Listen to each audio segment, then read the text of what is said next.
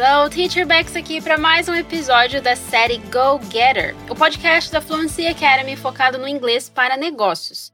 Vocês ainda não me ouviram por aqui, mas agora eu faço parte da equipe Go Getter também. Nessa série de podcasts, vamos trazer para vocês algumas dicas e sugestões de frases e expressões que você pode usar em situações mais comuns no mundo do trabalho, em contextos profissionais mesmo, e também outras situações da vida. No episódio de hoje, eu vou trazer algumas dicas para aquelas situações em que você precisa falar dos seus pontos fortes e fracos. Esses momentos são muitas vezes um pouco assustadores em qualquer idioma. Então é sempre bom ter algumas palavras em mente para quando o seu momento chegar, né? Vamos ver as expressões coringas que você pode complementar da maneira mais adequada para o seu contexto e que te ajudarão a contornar aquelas situações em que você precisa falar das suas qualidades e dos seus defeitos da forma mais assertiva possível. No mundo dos negócios, são frequentes as vezes em que precisamos falar dos nossos pontos fortes e fracos, né? Seja numa entrevista de emprego, numa dinâmica de grupo, numa reunião de feedback, enfim. Volte e meia, nós precisamos falar sobre nós mesmos. E quando a gente precisa fazer isso em inglês, é bem comum que as pessoas travem e acabem passando uma imagem de insegurança, né? Para isso, é bom a gente ter algumas frases coringa memorizadas, né? Para não passar perrengue quando a nossa hora chegar. Muito bem. A forma mais simples e direta de se falar de um ponto forte seu é usando a expressão I'm good at, que significa literalmente eu sou bom em. Atenção para o at aqui. Pode parecer um pouco direto demais falar assim, mas várias culturas corporativas fora do Brasil gostam de se comunicar com essa honestidade e eles não veem motivo para agir diferente. Desse modo, se eu sou boa em contabilidade, por exemplo, eu posso dizer I'm good at accounting. Vamos repetir? I'm good at accounting. Very good. Agora a frase completa. I'm good at accounting. Não se preocupe se você não conseguir de primeira. Você pode sempre ouvir o podcast novamente para praticar mais vezes. E também pode contar com o auxílio do artigo que está lá no nosso portal para poder ver os exemplos por escrito. É bom lembrar que se você for usar algum verbo depois da expressão I'm good at, esse verbo precisa estar no famoso gerúndio, ou seja, precisa ter ing no final. Assim, se eu quiser dizer eu sou bom em gerenciar pessoas, eu vou dizer I'm good at managing people. Repete depois de mim. I'm good at managing people. Agora a frase completa. I'm good at managing people. Very good.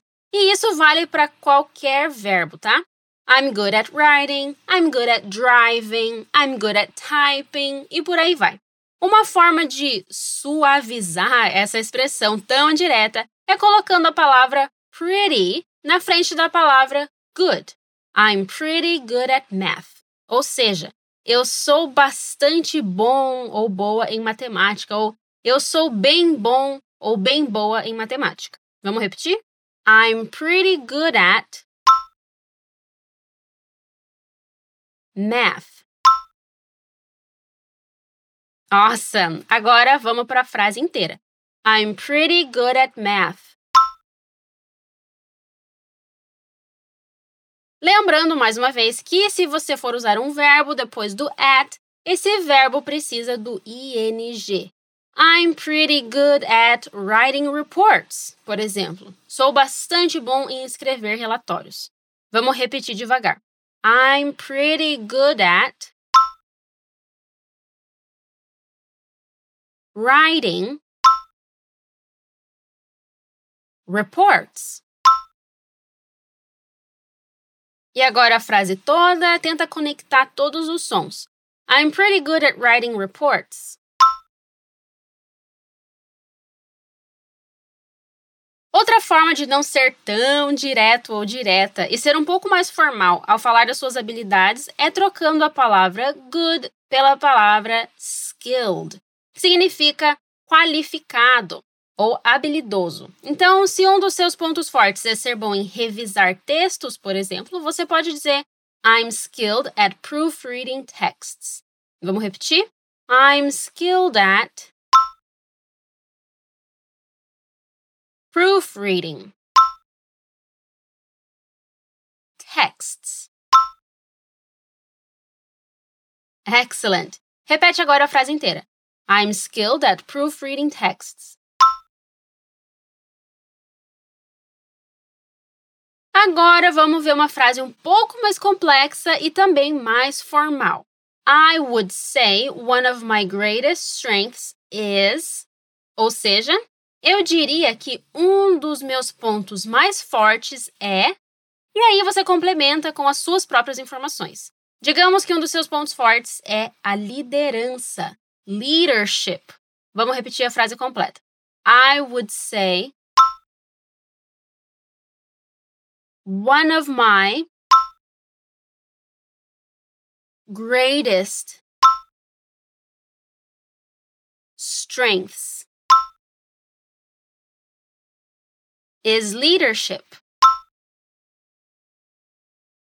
Mais uma vez, I would say one of my greatest strengths is leadership. Good job! Agora vamos tentar repetir a frase completa. I would say one of my greatest strengths is leadership.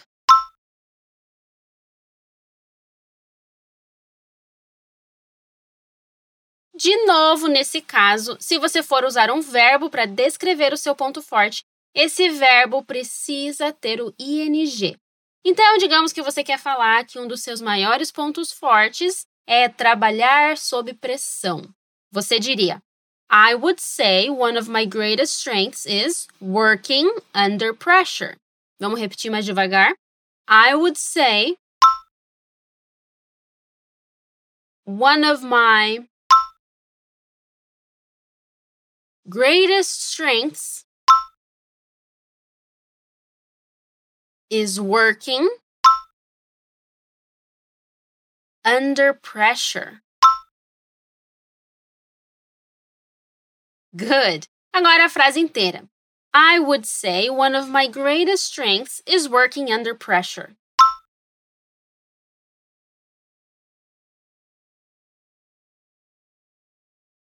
Awesome work! Agora que você já sabe como descrever suas qualidades, vamos falar sobre os pontos fracos, suas weaknesses. Essa nunca é uma parte muito fácil, né? O segredo aqui é você apresentar seus pontos fracos com sinceridade, fugindo daqueles falsos defeitos como você dizer que é perfeccionista ou que trabalha demais, mas sem deixar de conferir um toque aí de positividade. Nesse sentido, uma forma de contornar a situação é, em vez de dizer que você é ruim em alguma coisa, diga que você não é muito bom naquilo. Digamos que esse ponto fraco seja a sua falha em pedir ajuda quando precisa. Você pode dizer I'm not really good at asking for help, que é eu não sou muito bom em pedir ajuda. Vamos repetir? I'm not really good at asking for help. Muito bom. Agora vamos repetir a frase completa. I'm not really good at asking for help. Outra forma de atenuar o seu ponto fraco é dizendo que você acha que aquele é um defeito seu. Você pode fazer isso dizendo: I guess one of my weaknesses is not communicating my difficulties. Eu acho, suponho, que um dos meus pontos fracos é não comunicar minhas dificuldades, por exemplo. Veja que, novamente, a gente precisa colocar o verbo no gerúndio. Not communicating. Vamos repetir? I guess one of my weaknesses is not communicating my difficulties. Mais uma vez. I guess one of my weaknesses is not communicating my difficulties. E agora a frase completa. I guess one of my weaknesses is not communicating my difficulties.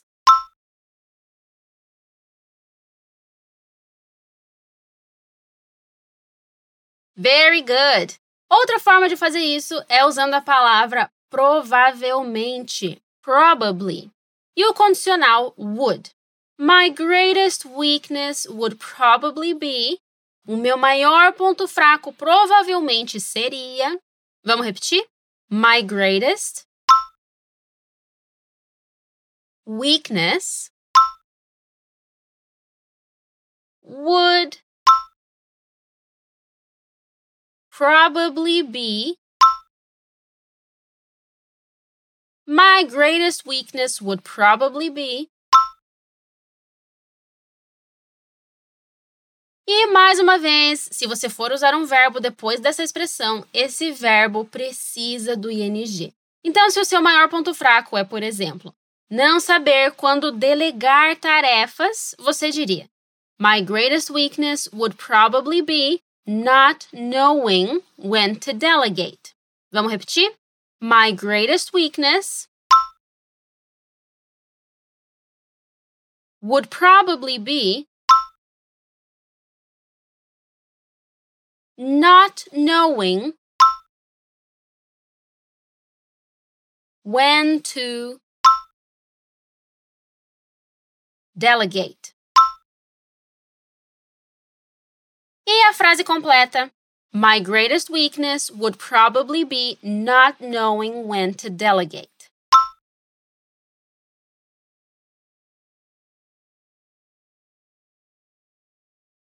Awesome! Não se esqueça de ser genuíno ou genuína quando for falar dos seus pontos fracos. E, se possível, apresente também uma forma como você pode melhorar naquele ponto. E é isso! Não se esqueça de que na descrição do episódio você encontra um link que vai te direcionar lá para o nosso portal, onde você vai encontrar um artigo que foi baseado nesse episódio aqui e você vai poder conferir os exemplos que a gente viu por escrito e também daquela reforçada no vocabulário que você ouviu por aqui. Para ter acesso a mais conteúdos super úteis e interessantes que são voltados para o inglês para negócios, não deixe de acessar o nosso portal fluencytv.com que conta com muito, mas muito conteúdo de graça para te ajudar a se sentir mais confiante com seu inglês, ok? Have an awesome week. Take care. Bye bye.